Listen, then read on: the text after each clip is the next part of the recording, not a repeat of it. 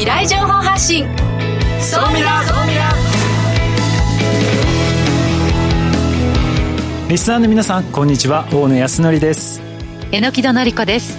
ラジオ日経リスナー感謝祭。この時間は総ミラスペシャルをお送りしてまいります。パーソナリティは大野康則さんです。よろしくお願いします。よろしくお願いします。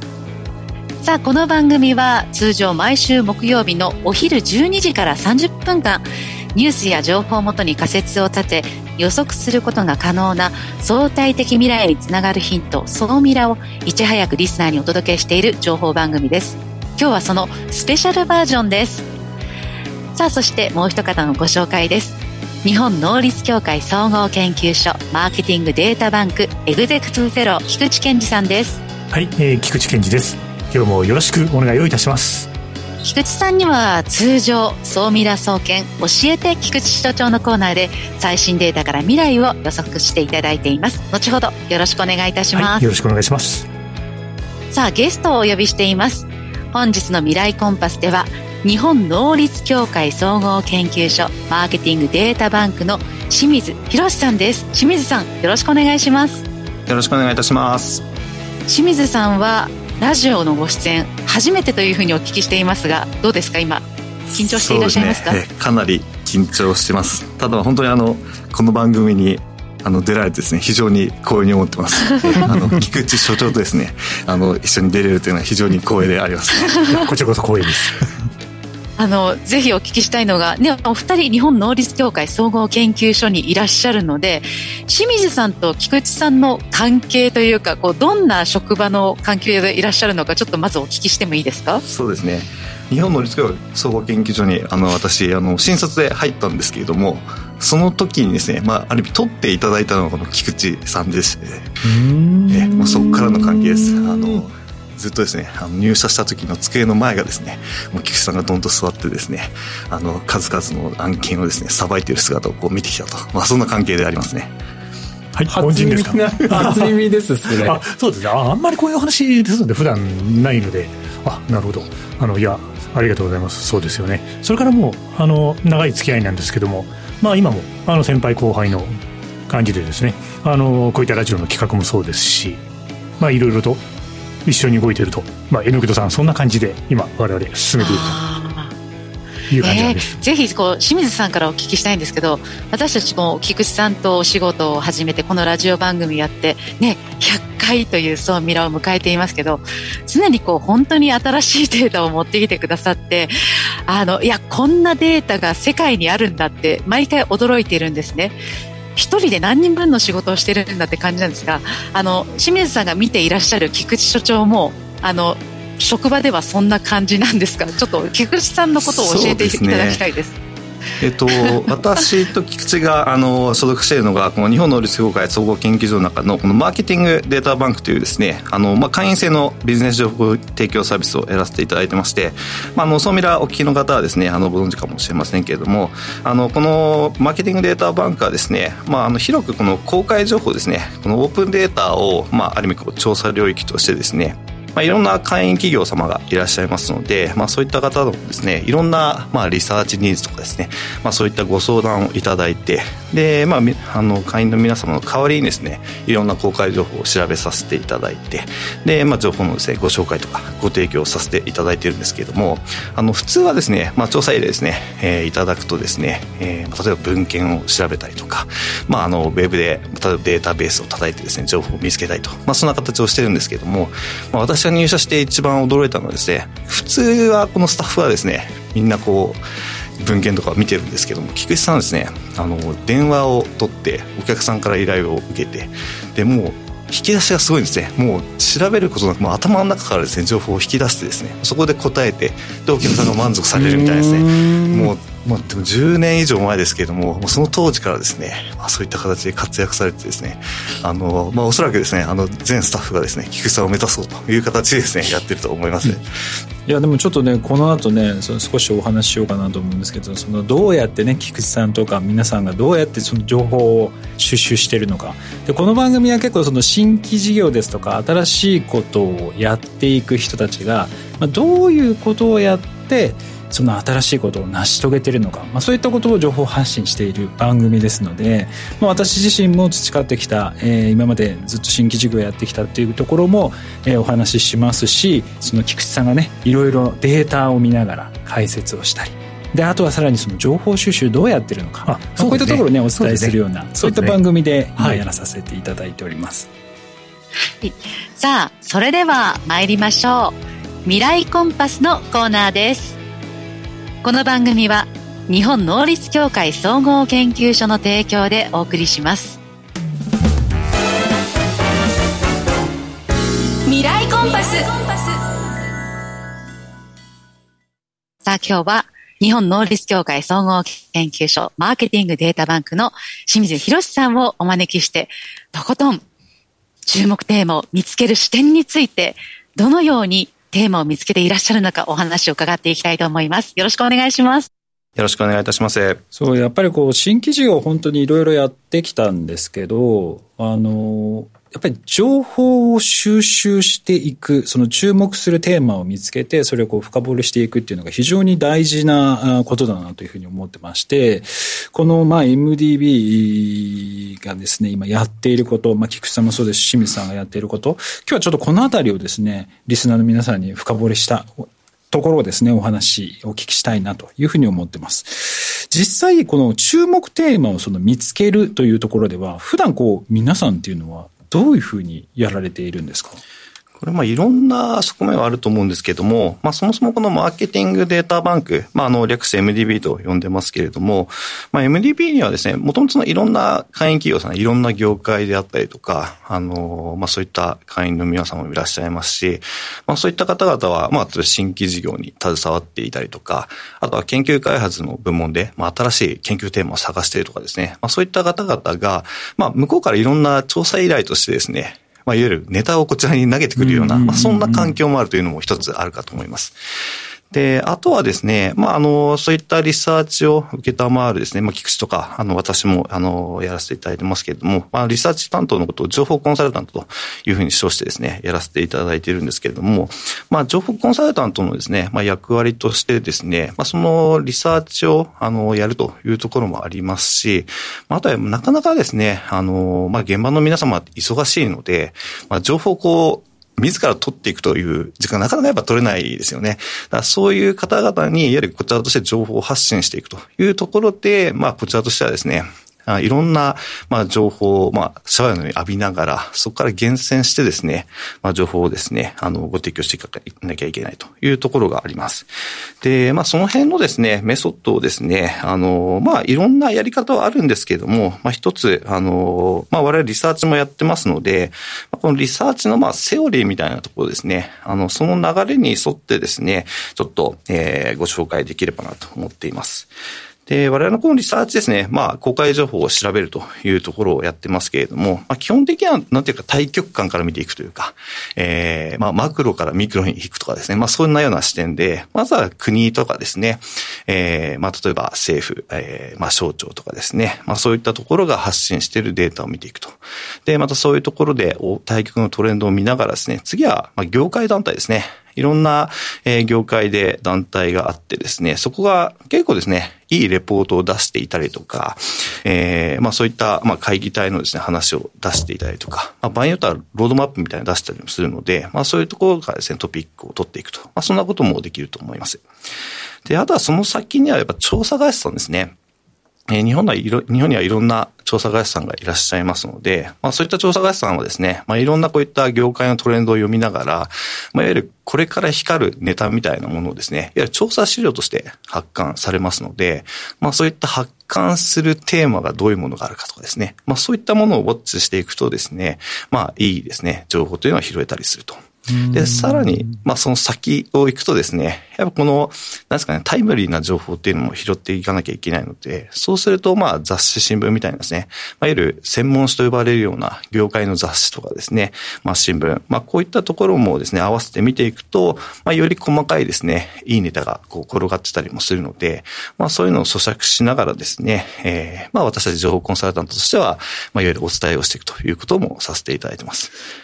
これ今あの、まあ、国そして業界団体調査会社、まあえー、雑誌新聞っていう流れがあったかなと思うんですけど、これあの、調べる順番とかは別にこう、そこまで気にしなくていいですか？それともやっぱりまずはやっぱり国の動きを調べていくっていうことの方がやっぱり大事なんですかね？そうですね。これはですね、まあ、ちょっと職業柄みたいなところあると思うんです。特に菊さんなんかはですね、あの、わかると思うんですけども、まあ、やっぱ我々その、なんですかね、まあ、情報提供していく、まあ、特にリサーチをするところで言うと、やっぱ情報がなかなかこう漏れなく、見つけていかなきゃいけなきゃいけないという視点もあるので、まあそういうところで言うと、やっぱ対極的なところから見ながらですね、落とし込んでいかないと、まあどうしてもですね、見逃してしまうような情報が出てきてしまうこともあるので、まあそういった流れは一つ重要かとは思いますが、まあただやっぱり、あの、それぞれの立場の中で情報収集ですね、そういったネタを拾う方法っていうのはあると思うので、まあ、あくまで一つの、まあ、流れとしてですね、認識していただくといいのかなというふうに思います。ちなみに、菊池さんは、この国の情報を調べるときには、どういうそのキーワードを入れて検索するってことが多いんですか？あ、そうですね。キーワードを入れる、もちろん、あの、まあ、今の時代ですと、まあ、例えば GX があって、DX があって、まあ、みたいな、その、流行りのキーワードを見るみたいな話もあるんですけども、割と、例えば日本の場合だと、経産省の委託調査報告書のサイトをずらーっと眺めて、ああ、こういうデータが出てるんだ。今こんなキーワードが浮上するんだ。こういうところがこんなデータ調べるんだみたいなことを、まず、どちらかというと、俯瞰的に捕まえに行くことの方が多いです、ね、なるほど。ちょっとなんですね。今すごくいいキーワードが出てきたんですけど、え、委託調査？報告書。報告書というのが、これはあの、それぞれ、例えば農林水産省、はい、経産省とかに、それぞれ公開されているんですか、はい、そうです、そうです。各省庁が、あの、これから勝負をかけたいビジネスとか、シュリンクしてもらっては困るビジネスに関して、そういう外部の機関に、信頼できる外部機関に委託をして報告書を作ってもらってるんですね。先ほどあの、清水から話のあった国の報告書の中でも、実はしっかり見といた方がいい。定点的に観測しといた方がいい。そういうデータというのがあって、そこに出てくるキーワードを見ながら、ああ、なるほど、こんなキーワードが出てきて、こんな市場になっていて、ああ、こういうところを見ていきたいんだなと、ま、いうようなところが読み解けたりするので、まあ、こういうデータを、私は川上のデータと呼んでるんですけど、やっぱり、そういうところをしっかり見ていって、俯瞰するっていうことを、これだけ未来が読みづらい時代は、自らやっていかないといけないんだろうなという、そういう考えですね。で、実際そのまあ今までその国の動きのところから入りながら、この業界調査っていうのをこう、の流れでこう来られたかなと思うんですけども、やっぱり実際国の動きと連動しながら、そのビジネスとか経済っていうのも動いていってる。あ、そうですね。あの、ただ、そうですね。すべてがその通りのシナリオ通りにいくかといえば、まあなかなか世の中そんなに簡単ではないので、うん、そう考えると、我々が見る視点はやっぱり一つはですね、国家がビジョンを出せば、そこにきっとお金の流れができるだろうということで、まあ、いわゆる金の流れですね、ビジネスで大事な。あとはもう一つは、ルールチェンジ。ああ、これを、ドローンをこういうふうにしていきたいんだったら、どっかで規制を変えるしかないんだろうな、多分このタイミングだろうな、みたいな。そのルールが変わる瞬間を見通すために見てると。その二つはポイントとしては大きいかなと思います。なるほど。ちなみに、えのきどさんは、こういった、例えば、えー、新しい何かを調べるっていう時とかは、どういう、こう、やり方で情報収集とかってされてるんですか？私は、まあ、新聞雑誌から、こう、各紙がどんなことを報道してるのかなっていうところからこうニュースをつかむことがあったので、今ね、私、逆だなということに気づきました。ね、清水さんが、まずこう、国の方針情報公開、ね、公開情報で業界団体、調査会社、そして新聞雑誌という流れでしたよね。でも私の場合は、あ、雑誌、あ、もうちょっと詳しく知りたいなと思ったら調査会社、業界団体、そしてその先へっていうふうになっていくので、やっぱ大きな流れをどう掴むのかっていう俯瞰的な視点を持つためには、あの、やっぱり国のこう骨太の方針を見たりとか、そちら側からを見ないといけないんだということをちょっと今気づかされましたね。えー、そうですよね。実はあの、私も榎戸さんと同じで、どちらかというと新聞とか雑誌とか、あとウェブの情報、まあ、そこから、こう、調査会社たちとか業界団体って言って上がってくる形なんですよね。大野さんもそうですね。あの、毎日ずっとあの、数千件のうんうん。ニュースのタイトルを書いたりとか、調べてますねずっと、そうですよね。やられてますよね。結局その新規事業で新しいことを社内でこう出していくっていう時は、やっぱりその最新のトレンドを押さえておくってことが必要で、で、トレンドっていうふうになった時に、経営層がパッと頭に思い浮かぶのって、やっぱり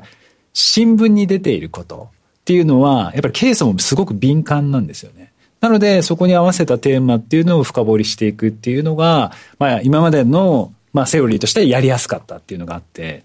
まあ、そういう意味ではすごく、あの、雑誌とか新聞っていうところの調査っていうのは一つの手法として使えたのかなと思うんですけれども、これなんでこう、えのきとさんとか私とか、あと、菊池さんとか清水さんとか皆さんこうやり方が異なるんですかね？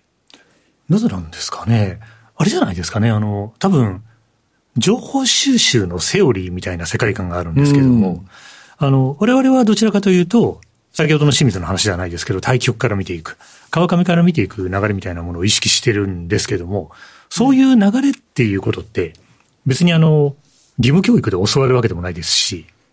教育機関で教わるわけでもないですし、うんそれでいくと、実はいつしか自己流なんですよね。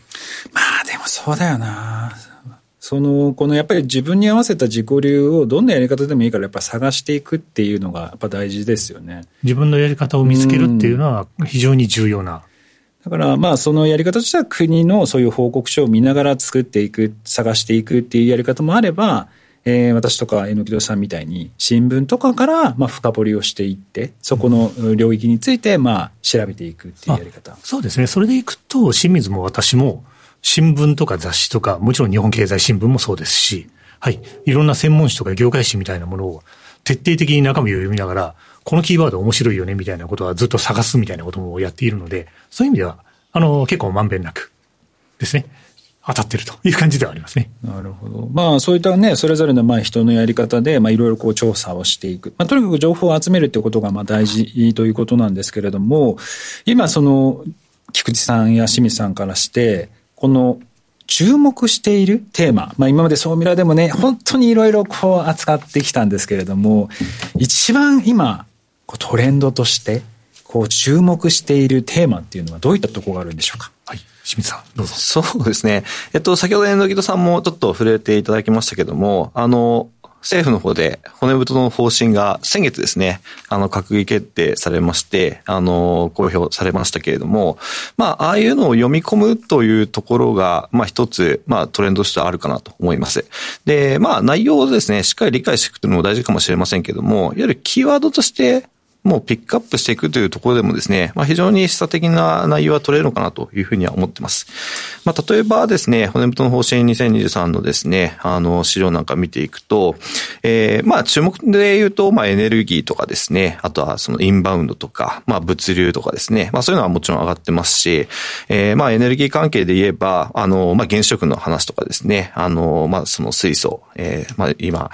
あの、エネルギーの貴重な、えー、元素としてですね、えー、注目されてますけれども、そういった話だったりとか、まあそういうキーワードですね、いろいろ取れるかと思ってます。で、私なんかがですね、あの、まあちょっと骨太の方針を見てですね、あの、まあちょっと追っていきたいなと思っているのは、あの、海洋分野、海ですね。まあこちらちょっと、あの、まあ私自身としてはですね、ちょっと、あの、どういうものがあるかなっていう、まあそういう興味もあったので、追っていきたいなと思ってるんですけども、まあそういう、あの、海洋で言えば、例えば、まあ本当に洋上の風力であったりとか、あとはメタンハイグレードとかですね。まああの辺とかですね。あとはレアメタルとかですね。あの、レアアースのが埋蔵されているという話もあるので、まあそういうところもですね、えー、まあ取り組んでいくというような、あの、記載があるので、まあこの辺なんか私自身としてはちょっと注目していきたいなというふうには思っていたりします。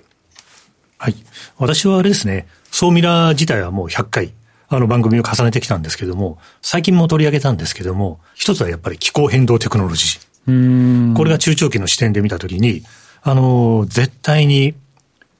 ビッグビジネスになっていくので、あの、中長期の視点ということで期待をしているというのが一点です。あとはですね、これもソーミラでも何回か取り上げられてますけども、観光ですね。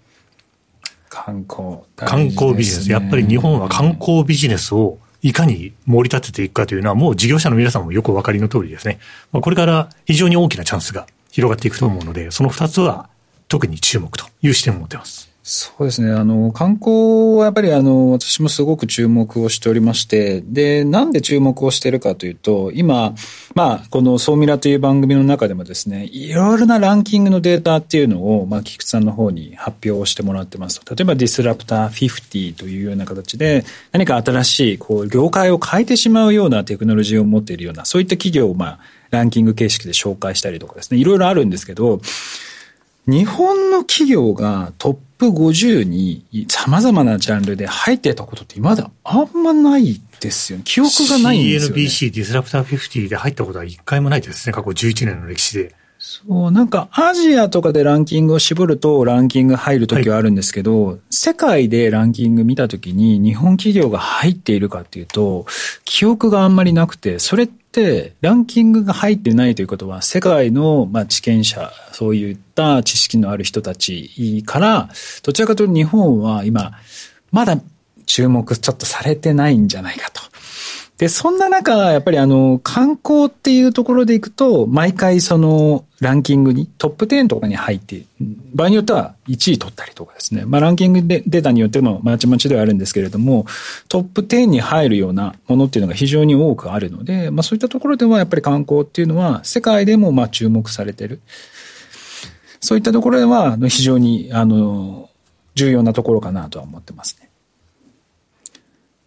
あと、まあ、気になるところでいくと、個人的には食料の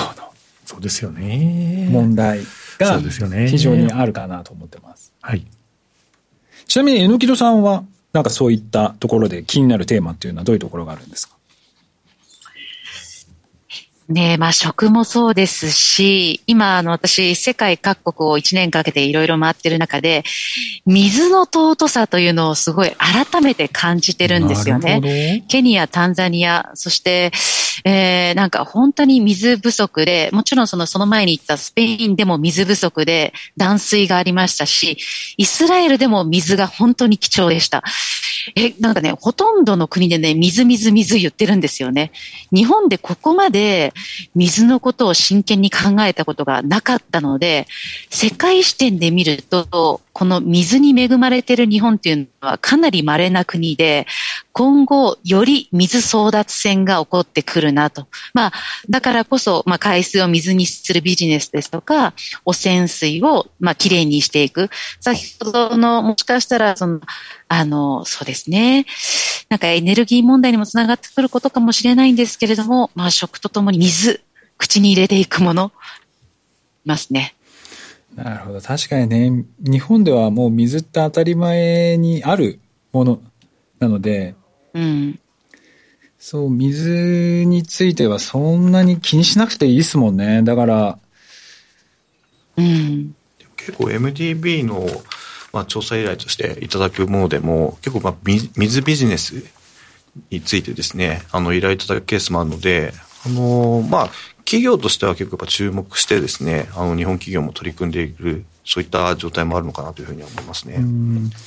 で、あとはまあこういういろいろな骨太の方針っていうのが、まあ国もそうですし、いろんなデータ出てきたりですとか、まあ、こう、市場調査とかをしていくんですけど、やっぱりこの新規事業の観点からいくと、この中でまたさらに大事なのが、やっぱり会社の情報をきっちり抑えていくってことがあの、大事です。あの、例えば、えー、さっきの食料とか、エネルギーの問題、いや、これは社会課題だから解決しなきゃいけないって思っても、いや、それ別にうちの会社がやるべきミッションじゃないからっていうのもよくあってですね、それうちの会社がやることじゃないからって言われないようにするためにも、自分たちの会社がどういう経緯で設立された会社なのかとか、自分たちのその部署、とか、自分たちの組織の役割、ミッションがどういうことなのか、ここもね、一つやっぱり情報収集するという意味では非常に大切なポイントかなと。やっぱりこことその注目のテーマ、自分たちが見つけたテーマっていうところがずれてしまうと、それをやっぱり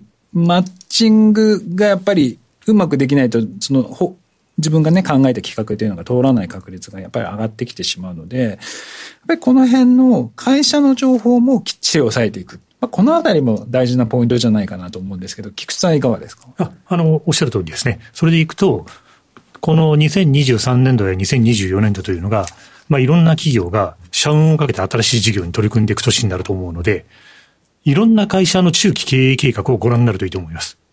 中継を見て、どんなことを目指そうとしているか。そんな世界観を業種業界関係なく時間のある時に眺めていく。そういうことをやられておくと、きっと意外な発見があるんじゃないかなと。それも一つのやり方ですね。あの、今もありましたけれども、あの、新規事業多分やられる方、たくさんいらっしゃるのかなと思います。で、あのね、先ほどありました国の方針もそうですし、業界団体、まあ、調査会社、そういったところの情報もそうですし、えー、自社の情報、しっかり IR のデータとかですね、そういったものを見ていく。そして、他社のですね、そういう、えー、決算の情報とか、まあ、そういったものを見ながらですね、自分たちの業界、自分たちと同じような領域の会社さんが、どういう新規事業をやろうとしているのか、どこを目指しているのか、まあ、そういったところを見ていくとですね、新規事業非常に通りやすくなるかなと思いますので、ぜひ皆さん試していただければなと思います。以上、未来コンパスのコーナーでした。相対的未来情報発信、総ミラ。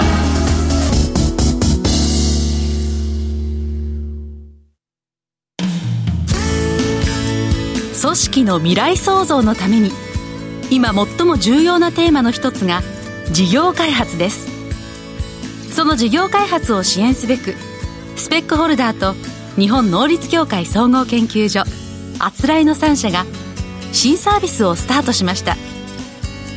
まずは総ミラウェブサイトから「モンジュ MONJU プロジェクト」のバナーをクリック。専用サイトからご相談ください。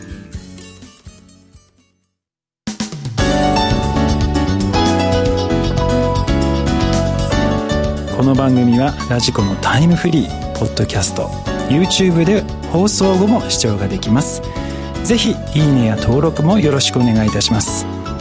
番組ホームページよりご質問ご感想も受け付けています。お待ちしています。さあ次回総ミラ通常回の放送は7月20日木曜日ですね大野さん。はいあのこちらの「総ミラ」12時からスタートしてるんですけれども実は言うとですねトークルームというまあ、番組がですね朝8時からこの番組の前にですねスタートしているんですけれどもこのトークルームというのはどういう番組なんですか清水さん。そうですね。あの RaNiミュージックという中のですね一つの番組でトークルームというのをやらせていただいていましてその中のですね、えー、フォーカスオングッドというコーナーで、えー、ヤングビジネスパーソン向けにですね、まあ、今日お話ししたようなこう注目ビジネストピックの紹介とかですね、まあ、解説をさせていただいてますので、まあ、ぜひそちらもですねあの聞いていただければなというふうに思っています。でそちらのあの番組で非常にこう分かりやすく最新のトレンドっていうのも紹介しておりますのでぜひそちらと合わせてですねソーミラと一緒にぜひご覧いただければなと思います。そちらも合わせてぜひお聞きください。あっという間に今回もお別れの時間が近づいてきました。菊池さん榎田さんそして清水さん本日もありがとうございました。ありがとうございました。ありがとうございます。ありがとうございましたそれでは引き続きラジオ日経リスナー感謝祭をお聞きくださいこの番組は日本能率協会総合研究所の提供でお送りしました。